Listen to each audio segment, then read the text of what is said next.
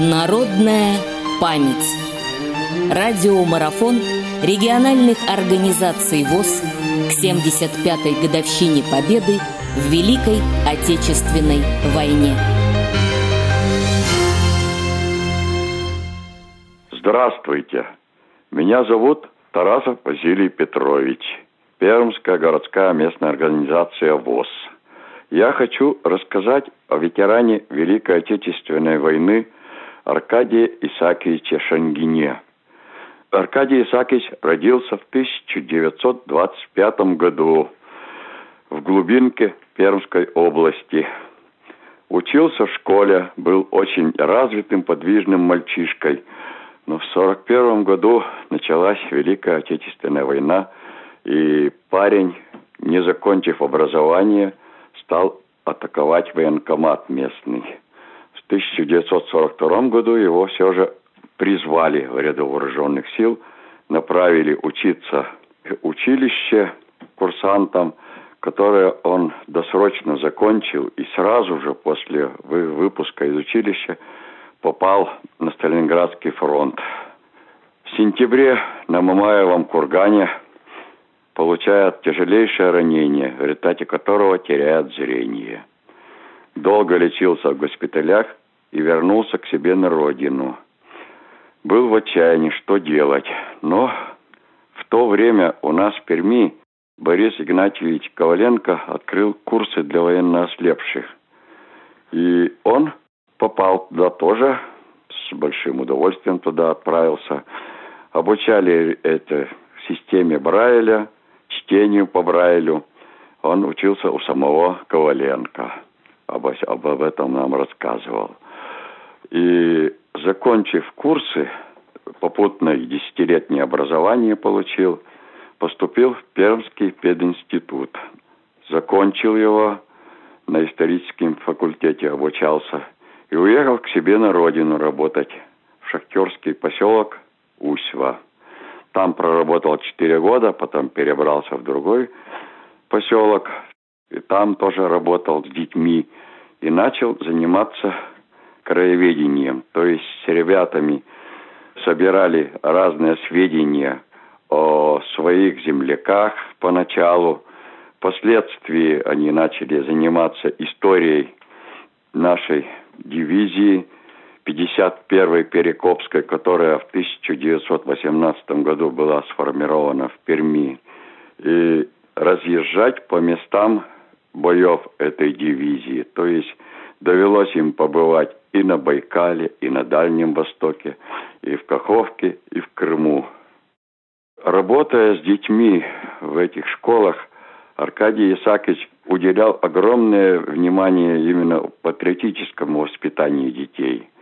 Занимался внешкольной работой с ребятами, очень часто ходили они в походы по окрестностям, обучал детей, как надо выживать именно в, условиях, потому что приходилось и зимой, говорит, на лесу ночевать, а это очень непросто. И самое удивительное, что не было ни простывших, ни обмороженных. Был человек великим специалистом в своем деле. Вот. И он еще организовал как бы соревнования со взрослыми шахтерами, то есть дети рассказывали шахтерам о своих достижениях, а шахтеры приходили к ним и рассказывали о своих трудовых достижениях. Проходили вечера очень дружно. Дом культуры всегда был полон на этих мероприятиях. Аркадий Исаакович рассказывал, что организовывали два раза в неделю выпуск радиогазеты, где школьники рассказывали о своих походах, о своих находках. В общем, еще такой поучительный случай был. Из соседнего поселка выгнали пацана из школы в шестом классе. Сестра привела его к Аркадию Исааковичу, говорит, ну возьмите, говорит, его, пусть он доучится – Аркадий Исаакович, первый вопрос. Походы будешь ходить с нами? Ого, отвечает школьник. Ну и он с ними, учась в седьмом классе, более 30 походов совершил. И поведение парня кардинально изменилось в лучшую сторону. После семилетки он закончил училище и потом призвался в армию. Отслужив в рядах вооруженных сил, он вернулся домой – закончил десятилетку и поступил в Пермский университет на юридический факультет. По окончании долгое время работал секретарем обкома комсомола, а потом перевелся работать юристом на одной из пермских предприятий. Аркадий Исаакович впоследствии перебрался в Пермь и работал что-то там перечислял чуть ли не пять школ, где он работал. И в каждой школе он организовывал музей боевой славы. С ребятами они ходили очень по многим местам боевым, где он сам воевал. На Мамаев курган ребят возил, в Аджимушкай, в Севастополь. Каждый раз ребята с кучей впечатлений возвращались домой – и где бы они ни ездили, чего бы ни делали, везде Аркадий Исаакович вел запись на магнитную ленту. У него был портативный магнитофончик такой небольшой.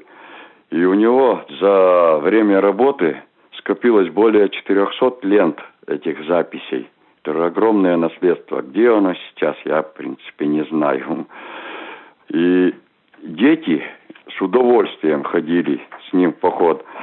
Он работал с нами в нашей школе Пермской для незрячих два года всего лишь поработал, но тоже успели дважды съездить. Один раз я сам с ним ездил в Ленинград в зимние каникулы. Там мы побывали на крейсере «Аврора», на мемориальном Пискаревском кладбище, которое оставило неизгладимый след душе, потому что ну просто огромное количество могил просто впечатлило, сколько народу умерло с голодной смертью. И там я впервые услышал дневник Тани Савичевой, который тоже вот до сих пор у меня в сердце. И потом он еще с младшими школьниками присоединил группу незрячих к своим школьникам из других школ и они уже пошли с палатками и совсем, значит, приехали сначала в Волгограде, были потом Краснодар, потом Керчь и Севастополь. И никаких гостиниц тебе, ничего, просто спали в палатках. Рассказывается, что в Краснодаре, в доме музея майора Гаврилова, участника защиты Брестской крепости, незрячему нашему товарищу, одному школьнику, он выпросил золотую медаль, чтобы он мог пощупать ее. Вот повезло парню, пощупал. В 1963 году Аркадию Исаакичу было присвоено звание «Заслуженный учитель РСФСР». С 1965 года Аркадий Исаакич работал на Пермской областной экскурсионной туристской станции. Сначала руководителем, туристско-краеведческих кружков, затем с 1971 года и вплоть до выхода на пенсию в 1986 году вел методическую работу, разрабатывая методики поисковой работы со школьниками. Работа над созданием детских музеев в школах области – вот в школах он, значит, работал до 1971 года, а в 1971 году уже перешел на областную туристскую станцию, где продолжал с детьми работать в ключе поисковой работы, краеведческой работы. За время работы с детьми он приглашал на встречу с ребятами жену и дочь маршала Блюхера, дочь Убаревича, дочь капитана Маринеско. Письма присылали со своими воспоминаниями ребятишкам. Это и маршал Голиков, маршал Говоров и другие военачальники нашей армии. В 1969 году на четвертом слете областном туристическом в гости к ребятам приехали девять ветеранов Великой Отечественной войны. Приветствие прислал на магнитной ленте маршал Голиков. Аркадий Исакович встречался с маршалом Георгием Константиновичем Жуковым. Тот подарил ему свой портрет и с дарственной надписью. До дома, пока он жив был, этот портрет висел в его комнате. У Аркадия Исаковича в походах э, участвовали как его жена, три дочери и восемь внуков, и всех он брал с собой, ну, по очереди, разумеется, конечно. Те были его глазами, везде помогали ему, все подсказывали, это водили. И все время вот это, с ним был этот портативный магнитофончик, на котором он вел записи своих путешествий. О его походах, можно сказать, ну, выходили статьи в различных газетах, областных, центральных, вот сотый поход, двухсотый, о трехсотом походе, который он совершил с детьми, уже писала газета «Неделя», о четырехсотом походе писала газета «Красная звезда» и так далее. В общем, более 600 походов они совершили с детьми. В принципе, это очень здорово, что человек нашел свое место в жизни, несмотря ни на какие невзгоды, что с ним произошли на фронте. Он бывал частым гостем и на юбилеях Сталинградской битвы, на 40-летие, на 50-летие, на 60-летие. Дочь рассказывает, что на 60-летие, когда приехали, говорит, корреспонденты вокруг бегают, ну, у одного интервью другого интервью берут, а Аркадий Исаакович сидит так тихонечко. Дочь подходит, а вот мой отец тоже вот был участником, а не корреспондент. Говорит, какой говорит, он же слишком молодой, говорит, как он мог участвовать? А залог молодости, я думаю, что Аркадия Сакича, это все же вот это его жизненная позиция, постоянное движение, постоянно поиск. И у него дома, дочка рассказывает, что был целый спортивный уголок, на котором он ежедневно занимался, поддерживая свою физическую форму. И очень много он выступал в нашем городе, это перед школьниками, в разных школах – в разных дворцах культуры при встрече с ветеранами. Многие, ходившие с Шангиным в поход, заражались туризмом на всю жизнь.